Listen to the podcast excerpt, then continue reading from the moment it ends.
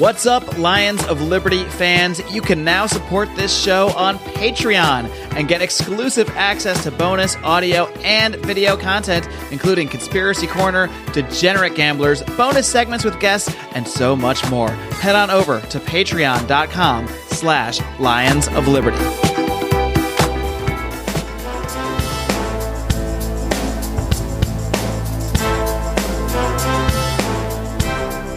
Welcome to Felony Friday, a presentation of the Lions of Liberty podcast. Here is your host, John Odermatt.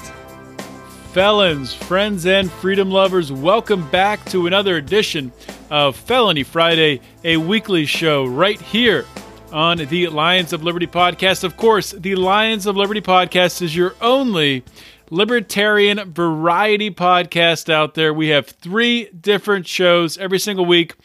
Actually, coming up, just starting now, we have four shows every single week. Every Monday, we kick off the week with our Monday show, our longest running program hosted by Marc Clair. It's our flagship program where Mark interviews leaders in the liberty movement. He hosts roundtable discussions. And on Tuesday, we have our new show. It's a temporary show, most likely, and it is called Candidates of Liberty. And we added this show in because we simply didn't have, in our old format with the three shows, we didn't have enough time to interview, to interact with um, all of the libertarian candidates running for office. Marc Clair and Brian and myself have met so many great candidates at PorcFest or at the Libertarian National Convention who've reached out to us and want to be interviewed, but we simply didn't have enough uh, space on our programs. So that's Tuesday, every Tuesday, and that is starting. First one ran uh, this this last Tuesday with Laura Ebke, so check that out. And then Wednesday we have Electric Liberty Land, hosted by Brian McWilliams. It is your weekly shot of culture, comedy, and liberty. And then every Friday, Felony Friday, right here. So be sure to subscribe on Apple Podcasts, Google Podcasts, Stitcher, Overcast, wherever you get your podcasts. Be sure to hit that subscribe button and get each and every one of our shows delivered right to your feed. And that's all I got today. Got an outstanding guest. I don't want to hesitate. Don't want to wait any longer. My guest is Lyn Ulbricht, Ross Ulbricht's mother. The show notes are at lionsofliberty.com slash FF 137. This is episode 137 of Felony Friday. Let's get to today's guest. My guest today on Felony Friday is Lyn Ulbricht. Lyn, of course, is the mother of Ross Ulbricht. Uh, Ross uh, of Silk Road fame um, was convicted back in February, I believe, of 2015 of a laundry list of charges uh, from money laundering to computer hacking to conspiracy uh, to traffic fraudulent identity documents, conspiracy to traffic uh, narcotics by means of the internet. Uh, he's currently serving a double life sentence plus 40 years um, without possibility of parole. Um, Lyn, Ross's mother, has been tirelessly working, uh, doing media, giving speeches uh, to raise awareness about this injustice that, that Ross uh, is is living out. So, Lyn, thank you so much for coming on Felony Friday. Well, thanks so much for the opportunity. I really appreciate it. And Lyn, yeah. we were just uh, chatting during our pre-show chat here about. Mm-hmm it's crazy that I didn't have you on sooner because you know the and the more I think about this and over the past couple days after I reached out to you to come on I started looking at Ross's case again and I hadn't looked at it for for a, a little while and it was just uh, sort of overwhelmed with just how insane it was um, looking at just the the outright corruption um, really and really he wasn't allowed his Ross's defense wasn't allowed to defend him. I mean, they, they, were they were handcuffed, and we can get into to talking about that. But um, when I was thinking through that, I had a I had a thought come to mind. As you're sitting there going through this trial, when when your son is your son is on trial, at, at what point did you first think, "My God, he could you know be sentenced to life in prison"? I never thought he would get a life sentence. He's a first time offender, no violence at all. And I never thought there would be a life sentence involved. To me, when I was growing up, to get a life sentence, you had to be a mass murdering maniac who was a real danger to people, and you you serve life. Now, the, the well, life sentences have quintupled. I've learned since since the drug war in the 80s, and there are over 17,000, according to the Sentencing Project, nonviolent offenders serving life. They're not violent, and um, I can go into why I think all this is happening, but or what it looks like to me. But I never thought it never even it never dawned on me that he would be given a life sentence at, the, at during trial. Yeah, I mean, or even I, sentencing. I could I couldn't believe it. I kind of expected that response from you. I mean, based mm on based on everything leading up to the trial, um, it, it, looked like he had a they had a very good defense. Um, they had they had a good strategy to uh, to win, and a lot of people were surprised that that they took it to trial. A lot of these circumstances with cases like this, where the government is throwing all these charges at the wall, just trying to get anything to stick, um, they're doing it to try to get a plea deal. And well, Ross wasn't really offered a plea deal. He was offered what the he was offered a threat basically, and the threat was by Serrin Turner, the prosecutor. He said, "We can we're going to charge you with narcotics trafficking. That's a ten year mandatory minimum, but we're going to recommend life to the judge. And if you don't cooperate with us, then we're going to add on the kingpin charge, and we're still going to recommend life." So basically, there was no ceiling to the plea and that judge would have given him life and we'd have no option to even fight it so uh, you know i wasn't in on the negotiations mm-hmm. but that was the decision made by the defense was well this this is a bad deal and um, you know the kingpin charge is reserved for violent um, you know despots who run um, huge drug empires they're saying that a website host where people chose to buy and sell things that were illegal is like a kingpin. It's like saying Jeff Bezos controls what I buy on Amazon. It's like saying I'm in a conspiracy with him. And um, that's what they do with the conspiracy charges, though. I'm sure you know all about that. It's a, mm-hmm. they widen the criminal umbrella with conspiracy charges so that we can all easily be in a conspiracy. And, you know, all his charges were conspiracy, not that he dealt drugs, not that he you know, did these things. It was that he was in a conspiracy by having a website where other people did them. Yeah, I think uh, most Americans don't don't understand that um, when it, how conspiracy charges work. And there's a lot of people I've had on this this show in the past that simply for answering a phone call or giving someone a ride in a car, um, just something as simple as that can be looked upon by the government as conspiracy that you're you're helping this person um, mm. commit a crime. Um, and obviously how we would look at crimes as, as libertarians is is different than uh, than a lot of society. You know, voluntary transactions, as Silk Road was, these are all voluntary mm-hmm. transactions, um, and it's been.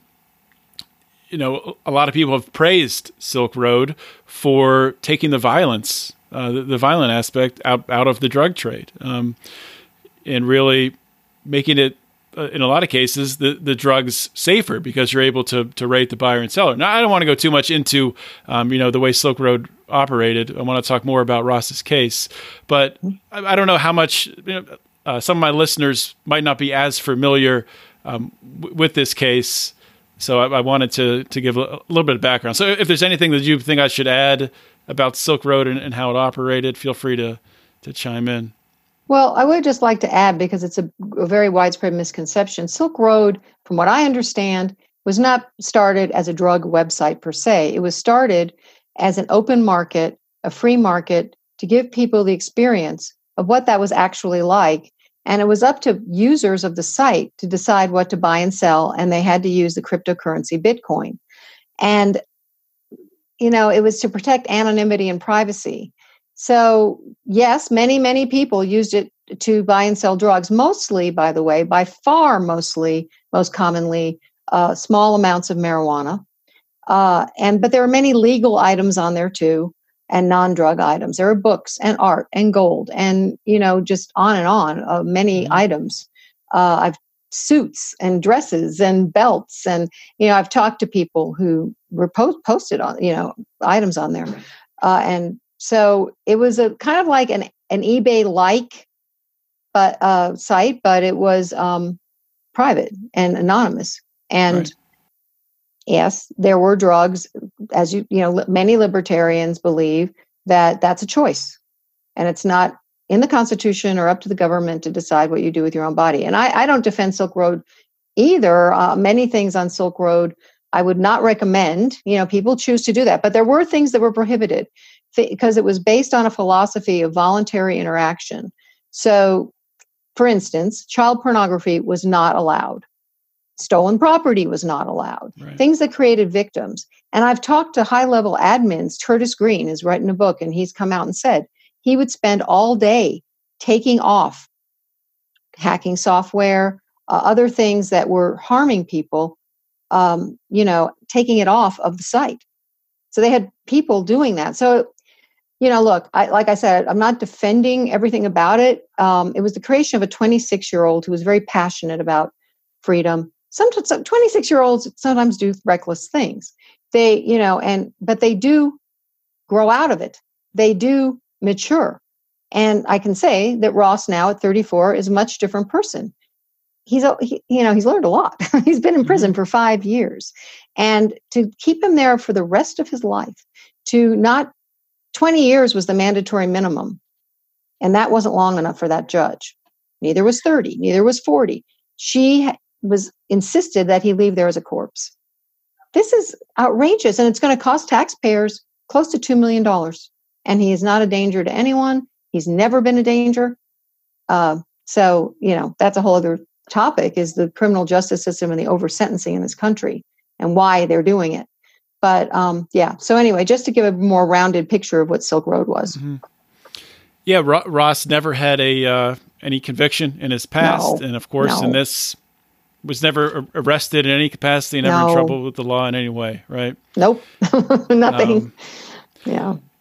And talking about this judge, um, I can't help but think of Chuck Schumer because I think it was Chuck Schumer that appointed this judge. Correct? He recommended her. Recommended, Obama sorry. appointed her on his recommendation. Yeah and Chuck mm-hmm. Schumer, there was a, documentary I was watching in the past few days. I, f- I forget which one, but uh, it has Silk Road up there on the screen, and there's Chuck Schumer there pointing at you know, there's this mm-hmm. drug and this drug right there in the light of day. Uh, unbelievable. Yeah, deep web is probably what you're talking about, but yeah. Mm-hmm. Yeah, I think it, I think it was deep web, mm-hmm.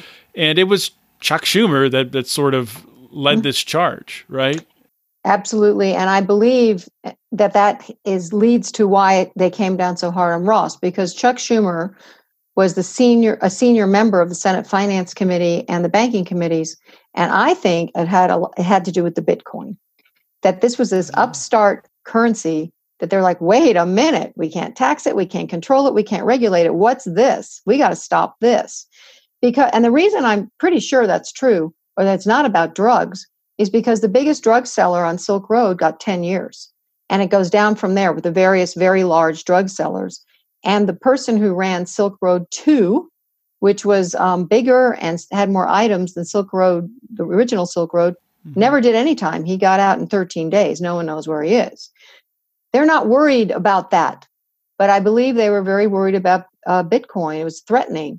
And by the way, the lead prosecutor, Preet Bharara, who was fired by President Trump, um, was Chuck Schumer's special counsel for almost five years and was owed his job to Schumer. The judge owed her job to Schumer. And Ross was arrested in California and brought to New York, Schumer's state, to be tried. And, you know, to me, it was just all set up, just mm-hmm. very neatly. This is not justice. This is not how it's supposed to work in the United States. Yeah, and it's that is a good point that it's tied to Bitcoin. There was actually a guy. Oh, yeah. I, trying, I'm trying to remember his name. Randall. So, probably a year ago, I had him on my podcast. It was right before he was supposed to report to prison. He was going to prison because all he was doing was helping people to acquire Bitcoin. He wasn't mm-hmm. doing anything illegal. He was sort of teaching them how to buy and sell Bitcoin. And the, in the government. Um, I think he's sentenced to three or four years in prison, something like that. You're kidding for teaching it's, about Bitcoin? It, it, as, oh my! Pretty much. That's that's the way I understood it. He wasn't. he, they said he was acting acting as a broker, a Bitcoin broker. Mm-hmm, I mm-hmm. think that's essentially. Right. I know somebody else who's in prison for that too. A woman, nice, very nice woman. I met her. She's no danger to anyone, as far as mm-hmm. I could mm-hmm. tell. And um, yeah, she also is in prison right now. for that.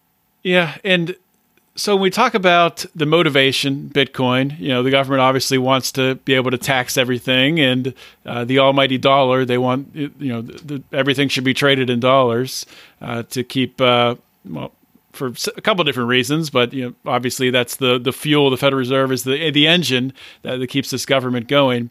But when we when you start to think about that, and you look at the level of corruption in this case, um, Yeah. the the rights violations. C- can you talk about some of the um, you know the Fourth Amendment um, violations? What wasn't wasn't Ross uh, surveyed with without a warrant for an extended period of time? Um, absolutely. That was one of the questions in the uh, Supreme Court uh, petition was that the government used warrantless surveillance to uh, see what was on Ross's internet browsing history and, and habits, and um, it with a with a pen trap.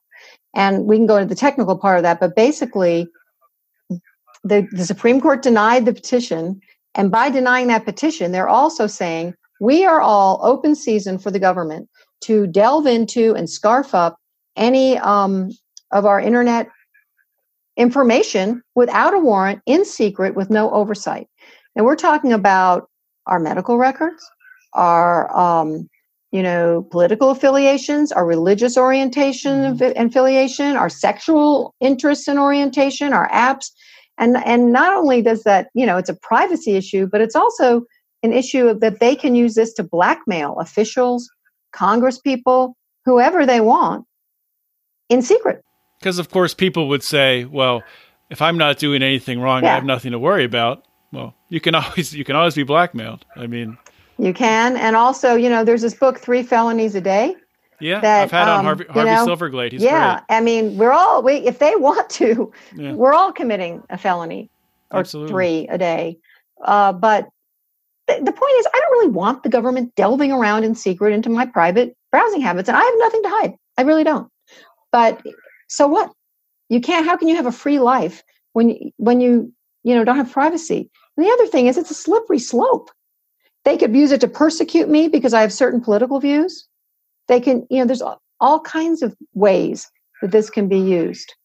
And it's, um, it's, I'm really sorry that not only for personal reasons, but because the Supreme Court, I believe, should have dealt with this issue when it was right before them. And they didn't.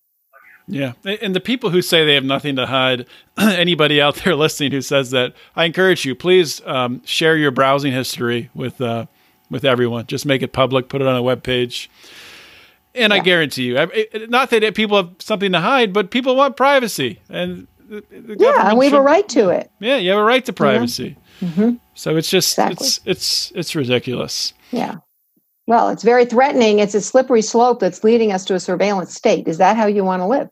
You know, I don't think we want to, you know? And uh, anyway, yeah, so that was one thing. That was one of many uh, violations. There were two corrupt agents who were investigating Silk Road who used their access to the site to steal over a million dollars. They're now in prison. And they also had the ability to act as aliases on the site, including the alias known as Dread Pirate Roberts, which allegedly Ross was Dread Pirate Roberts the whole time. It was the person who ran the site. I mean, Mhm. it's quite clear to me there were many people doing it, and and uh, they they they had the ability to change all that evidence, and it was not allowed to be known to the jury. The judge would not let the jury know that these two corrupt agents were all over the site. I mean, And, and possibly acting as the Dread Yeah. Pirate Roberts, which right? which they Mm-hmm. did they make the case during the trial that Ross was the only Dread Pirate Roberts? Oh yeah, that- they've made that case the whole time. Meanwhile, after Ross was in solitary confinement, Dread Pirate Roberts logged in from his account into um, the Silk Road Forum. Now, who was that? But that's post trial, so we don't, you know. And um, anyway, there's a lot. There was actual evidence in the trial that was not a, besides these corrupt agents. There was evidence that there was more than one Dread Pirate Roberts. Curtis Green, I mentioned him before. He just came on publicly and said, "Well, I were acted as Dread Pirate Roberts. Lots of people did." and and, and and they want Ross to take all the blame for everything Dread Pirate. And not one witness saw him or can attest to that. Yeah, Ross was Dread Pirate Robert. Not one. And and Curtis Green, so he was one of the administrators that and the and the feds got him early on, right? And then well, what happened with him was that he got busted, and he they arranged this supposed murder for hire and posed him as a corpse. Meanwhile, to say to Dread Pirate Roberts, supposedly, you need to pay us all this money. We don't know who actually wrote all that. It could have been the feds themselves making it up. It could have been, have been we don't know. But they accused Ross of it. They just recently, they meaning the government at the District of Maryland, which was the only charge of this, recently dropped that charge with prejudice, so they can never bring it up again. So um, that's finally gone. But Ross has been living under this cloud of false allegations now for almost five years. But and Curtis Green himself has come out and said, I don't think Ross had anything to do with it. So even the victim, supposed victim, mm-hmm. is is you know speaking up for Ross. That doesn't happen too often. no, no, that doesn't no. happen too often. Yeah. So you talk about the evidence being blocked, and really a big part of the Ross's defense was going to be talking about there being multiple Dread Pirate Roberts. So mm-hmm. how how did the uh, prosecution and the judge, or what, what happened there that they were able to just block that evidence?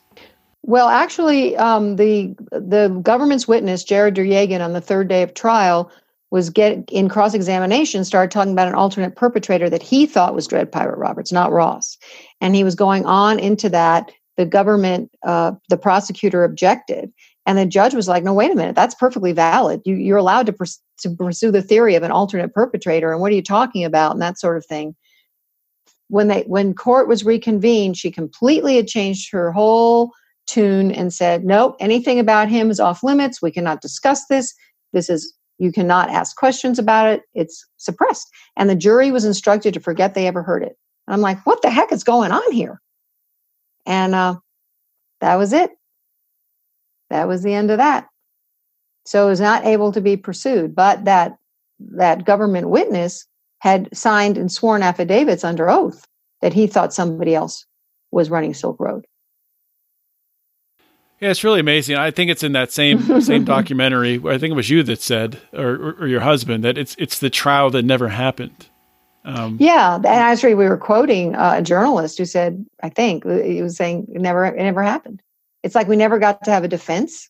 We never got to. There's so many ways that the the defense was blocked we couldn't bring she wouldn't allow our our expert witnesses she you know there were so many things and i was just shocked. I went into there as a, a normal american you know we're going to mm-hmm. get a fair trial. This is good. I left there a, a different woman. I was just like this happened. And we never got to defend ross, ross never got to defend himself. It was it was really shocking. And that's why 90% and 98% of people in this country plead make a do a plea deal. They're bullied and threatened by prosecutors. And they're also told if you go to trial, it's called a trial tax. You pay a trial tax, which basically is you're going to lose and you're going to get a worse um, sentence. So you might as well just plead to something even if you didn't do it, because you'll get, you know, you're going to lose anyway. That is basically how our system works now. Yeah, there is a huge epidemic of, uh, of false confessions, and we've talked about it before on this totally. show. Yes and people say people who aren't aware of this, you know, completely broken system of in this over prosecution oh. say, how could anybody falsely confess to a crime they didn't commit? Well, because the system is rigged, and when the system is rigged, and you can do, you know, five years instead of twenty five years. That's right. You're going to do five years, even That's if you're right. completely innocent or know you are, mm-hmm. um, because at the end of the day, people are acting in their, in their own self interest, and they see well, the writing on the you got, wall. Yeah, you're looking at your whole life mm-hmm. being spent in a cage. It it does tend to motivate you to uh, you know do whatever you can do not to do that. And um, you know, yes, absolutely, absolutely. What was the uh, the part of this case? Uh, potential NSA involvement? Maybe there's mm-hmm. a, I guess, a bit of a conspiracy there, or I don't know how much. Well, it's I don't even know if it's a conspiracy. Well, a, conspiracy a conspiracy theory is different than an actual conspiracy. Well, so, a, a, a, but, conspiracy is only yeah, people asking yeah. questions, right? Yeah. So there's yeah, yeah. I mean, you know, it's gotten it's become very politicized. Oh, it's a conspiracy. Well, maybe it is a conspiracy, but anyway, um, the NSA, it came out it, last March it, on the, the Intercept published it. Edward Snowden had papers proving that the NSA was pursuing Bitcoin users a few months before Ross was arrested, which is very obviously they were pursuing Silk Road and people on Silk Road, but they didn't specifically say that. But they weren't going after terrorists in this instance, or what they're supposed to do. They're after Bitcoin users. Then um, there's a lot of evidence, in my opinion, or at least indication of what's called parallel construction, which is really investigation laundering, which is, you know, the NSA illegally finds out stuff by spying and turns it over to the DEA, for example, or, or another agency. And then they make up a story, a parallel story of, oh, this is how we amazingly found this evidence. And there's a few instances of that. Uh, I think Edward Snowden himself said it's unthinkable that the NSA was not involved in Ross's case. He said that he, publicly. I mean, he ought to know, right? So I, I think there's a good, very good possibility that the NSA was involved illegally. Mm-hmm. The cannabis industry has rapidly expanded. For those liberty lovers who want to take advantage of this growing industry, they've been met with a flood of government taxes and regulation. A lot of cannabis companies would just love to hire a full time CFO, but that could be super, super expensive. But what if you could have the knowledge and experience of this full time CFO at a fraction of the cost? If you are in the cannabis business or you plan on entering the fray, then you need to schedule a free consultation with the Grow CFO. Rachel Kennerly. The Grow CFO will help to maximize cost of goods sold deductions by employing accrual and cost accounting, creating tax savings, and improving cash flow. They will keep your books in an audit ready state. If you or someone you know is either already in the cannabis industry or thinking about jumping in the fray, go to thegrowcfo.com and schedule a free consultation today.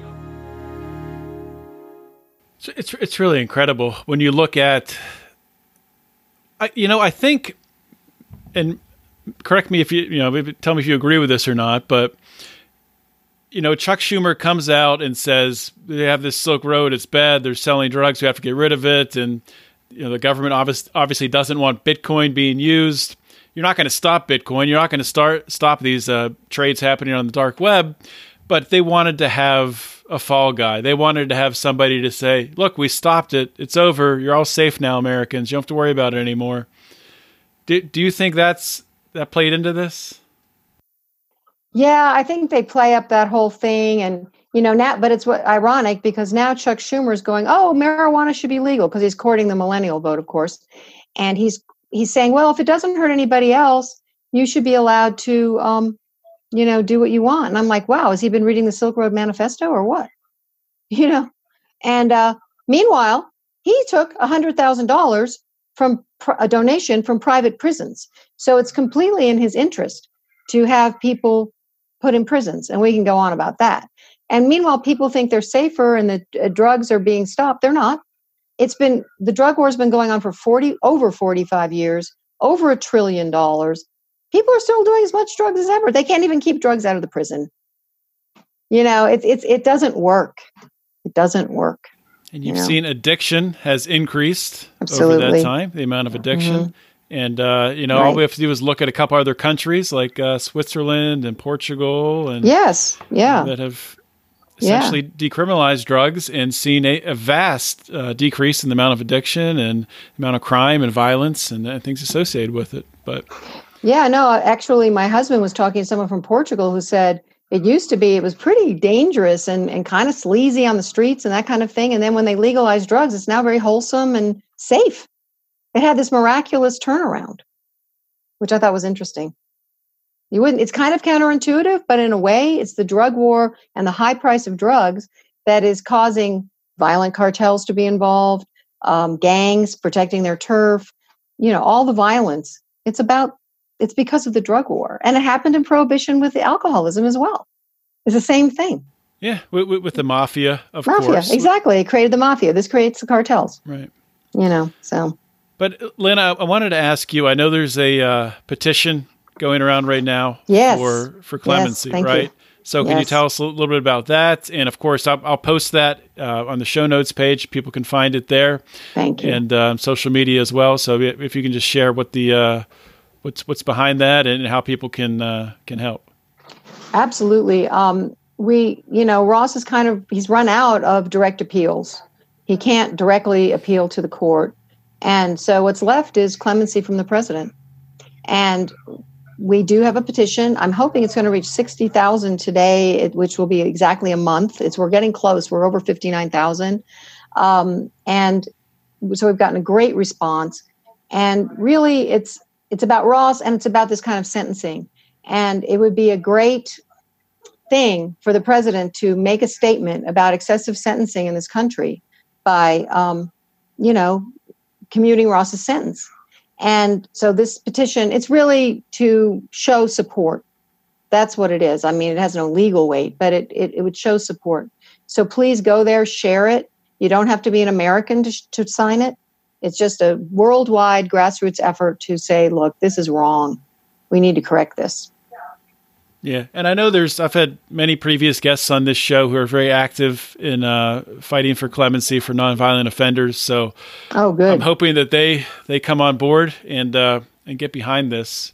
Um, uh, yeah, I hope so. And and by the way, I just want to say we're not just fighting for Ross because uh, uh, we actually helped another inmate that where he is uh, launch a petition. Tony DeJohn, who's in there for life for marijuana, marijuana, and the prison happens to be in Colorado you know, so the, you know, and actually Ross organized a photo that has been posted on internet of him and, and fellow nonviolent drug offenders who are getting have life.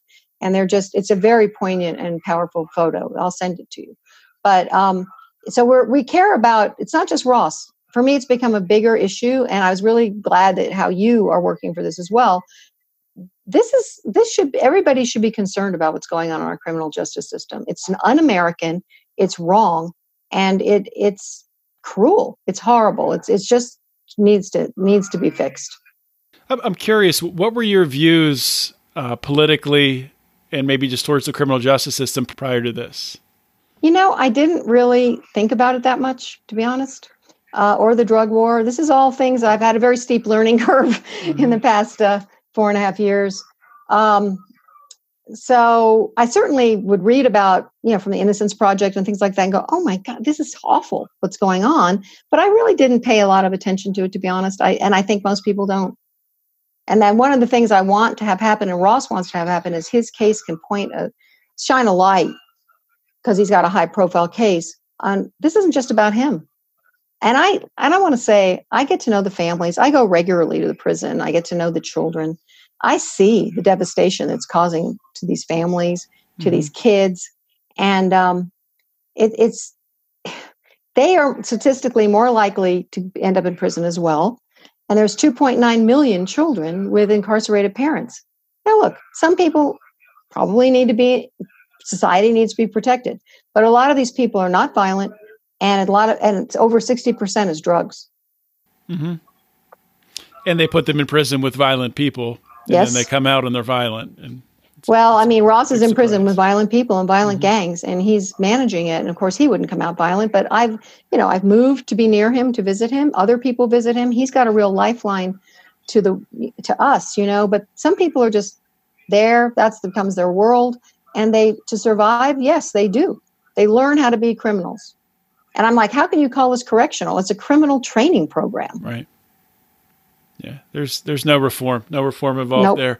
Um, just w- one more question. I did notice sure. that that Ross is posting on Twitter through through a friend, right? How, how does that work?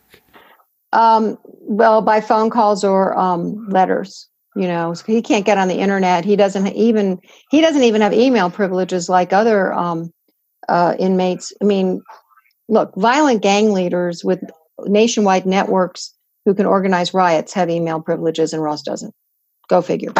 So um, he does not because it's an internet crime and and they don't understand him. But um, so he has no email even. But um, this way he can he can say his thoughts and just what it, mm-hmm. he wants people to know who he really is and not the smear that the media and the government has propagated And so it's not, you know, he's. I don't think he's going to get political. I don't know what he's going to do from day to day. Frankly, just so you know, I'm not. I'm not controlling it. I have my own Twitter, but um, he, uh, which is free underscore Ross. By the way, please follow me. But um, he he really just wants it to be who he is, and he's such a, a great guy. I mean, he's such a sweet, compassionate person. He's about to teach, excuse me, teach a math class. He helps other inmates with things like if they have to write a letter and he helps them do that or whatever if they need help or whatever. He's very always been a very giving caring human being very idealistic. And so um, you know the twitter thing i think he's felt so cut off and so maligned that this is his way of just saying hey guys i'm a, I'm a regular guy. Here i am you know and thanks for helping me with my petition and thanks for helping standing by me and just different things he even said he wasn't angry at the judge which i said wow ross you're a better person than i am but that's good you know he's not harboring bitterness he's not um, he, he just won't do that he's a very consciously positive person well that's that's impressive mm-hmm. I would not blame him for being angry with Mm-mm, that judge. Me either. And he tweeted that. Yeah. No, yeah. Me either. so, yeah. just if you could just give one last word to, mm-hmm. uh, you know, there's obviously a lot of Americans out there who, if they've just seen the narrative of what the media says and what the prosecutors have said, who Ross is and, and what he did. Um, what, what would you say to to encourage them to you know to take another look at this case, take another look at uh, at Ross Ulbricht? Please don't believe everything you read in the media. Fake news is real. I can tell you that. Um, I know firsthand now.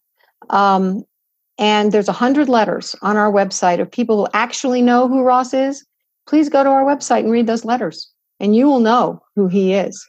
I don't know that I could get a hundred people to write letters like that about me. He's he's he's been consistently a caring individual, peaceful, and he's been um, very maligned and look, I'm not saying mistakes weren't made. I'm not saying that, you know, he he definitely regrets creating Silk Road, but he's he was 26. And I'm not saying you shouldn't you know, it's like giving someone double life plus 40 years and spending taxpayer money of 2 million dollars. It's not correctional. It's not necessary. It's punitive. It's torture, really. And he's not a danger. In fact, he has a lot to contribute. And um, so, and I'm not for drugs at all. Um, Ross isn't particularly either. I mean, it's not like that was what it was about for him.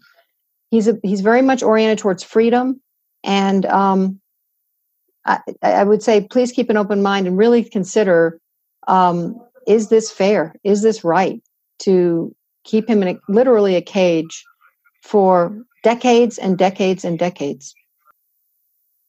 Well, Lyn, I want to thank you so much for coming on the show and, and sharing with the Felony Friday audience and uh, wish you the best of luck with the petition and, and your activism going forward. Well, thank you, Al. I'm happy to come back anytime. I really appreciate your work and what you're doing.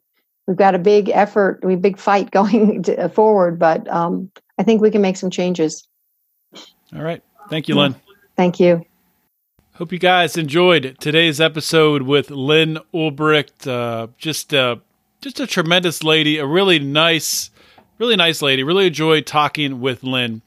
And, you know, I don't think this will be the last time she'll be on the show. And she expressed some interest in coming back on to talk more in depth about um, Fourth Amendment issues and really just the broken criminal justice system as a whole. I got to give Lyn tremendous credit uh, for doing what she's doing uh, after watching how the criminal justice system has just completely, completely uh, just destroyed her son's life. And, you know, I, I have hope. I have hope that uh, Ross will get clemency someday. I, I know that, that Lyn does too, and, and you know many people around Ross do, and in the, in the libertarian community do as well. In fact, at the Libertarian National Convention, I was there in uh, in New Orleans uh, this past July. There was a uh, motion passed that the Libertarian Party, and I think everyone voted for this, uh, completely supported um, giving uh, Ross Ulbricht, granting Ross Ulbricht clemency, which uh, you know I think that's the only stance to have really. And if that's not a reason to elect libertarians to get libertarians, Libertarian Party members in office, then I, I don't know what else is. I mean, so if, that's what we have to do to get Ross Ulbricht out of prison to elect libertarians, then let's go that route. Uh, in the meantime, I will, of course, post on the show notes page at lionsofliberty.com slash FF137. I will post the link to the petition there. Please sign it. Please share it. Please tell your friends about it, your neighbors about it. And, uh, you know, a lot of people, when you talk to them, when you mention the name Ross Ulbricht, when you bring up Silk Road, they're going to have that media narrative that is uh, that, that's in their ear and they're going to be saying things like he had child pornography on Silk Road, and um, he, you know, did had a did murder for hire. He had charges against him. Some will even say he was convicted of that, which is not true at all. And the charges were just thrown out. So that's that's all complete garbage. And when you look into this case, when you look into the details of this case, Ross got nothing close to a fair trial, not even an attempt at a fair trial. It's a travesty that this man was convicted and the judge sentencing him to two life sentence plus 40 years just completely completely disgusting i think it sort of just was a just a confluence of uh, events that, that had this occur that they needed a fall guy uh, to show that they were going to be tough on crime chuck schumer is going to be tough on crime and tough on silk road and uh, ross was their fall guy i think there was also the bitcoin element uh, that was in there, and Ross is made example of because of that. Um, there might have been some other uh, reasons involved. I won't get into now, but it's just a it's just a complete uh, complete travesty. And I've written I wrote an article, at least one article about about Ross back when he was sentenced, uh, right afterwards, and you know I said at the time that Ross should have known what he was getting into, and anytime uh, you follow or you act as a as an agorist um, when you're creating uh, markets when you're when you're when you're trading on the black market um, you have to know that you will deal with the consequences if you get caught by the authorities now that is not to say that the authorities catching you is saying that you did something wrong i'm, I'm not saying that i'm just the structuring a market like that, and Ross wasn't trading on it, I don't think at least, but did, I think, have a hand in creating um, that marketplace. I'm not saying that that's wrong. I'm not saying him creating that was a crime or it harmed anybody or there's any victim. All I'm saying is, looking at the reality of the situation, he was taking a tremendous risk. And I think, based on talking with Lyn today, I think that Ross would recognize that risk today and probably not do it. Now, that's not to say that there shouldn't be free exchanges like that. Of course, there should be, and it should all be legal. It should all be legal. My point is, as an activist, as a libertarian, as someone wanting to make changes in society, before you do something, you have to think through the consequences. Are you willing to spend life in prison for this um, for this decision, for this statement, for this uh, act of uh, agorism. Are you willing to do that? Maybe you are. Maybe you are willing to do that. I'm just saying. I have tremendous respect for Ross Ulbricht, tremendous respect for what he's done, and he's paying the price for it right now. My hope is, and the reason I'm going on this rant right now is, I don't want you know young kids, young libertarians looking to emulate in that way, just to emulate, to get fame and then spend their life in prison. I'm not saying that's why Ross did it, but I don't want people to emulate that just to do it. And then they lose the ability to have any influence over society and their value, their brains, everything they could contribute to society is locked in a cell. So hopefully that makes sense.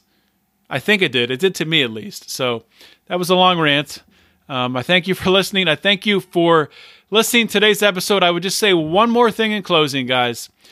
I'm not even going to talk about the Lions of Liberty Pride today or joining it or all the great content you get if you uh, sign up for just $5 a month. I'm not even going to talk about that. I'm not even going to talk about how you can go to uh, patreon.com slash Lions of Liberty to learn more. I'm not going to talk about that stuff. Other people can talk about how great the Lions of Liberty Pride is. The last thing I want to say today, in closing, hopefully the people that are still listening are the diehard uh, criminal justice activists out there listening. If you're on the left, if you're on the right, if you're a libertarian, the way to beat this system, well, of course, electing libertarians or electing people in the Republican or Democrat Party who are for criminal justice reform and supporting them when they do the right thing. But also, it's activists like ourselves coming together and getting behind uh, petition drives, clemency drives uh, like this for Ross Ulbricht. So I'm going to ask my friends on the right and the left to please sign this petition, share it with your night networks, stand behind Ross Ulbricht. Ross Ulbricht did not get a fair trial. That's all I got for today, guys. This is John Odermatt signing off. Always remember to keep your head up and the fires of liberty burning.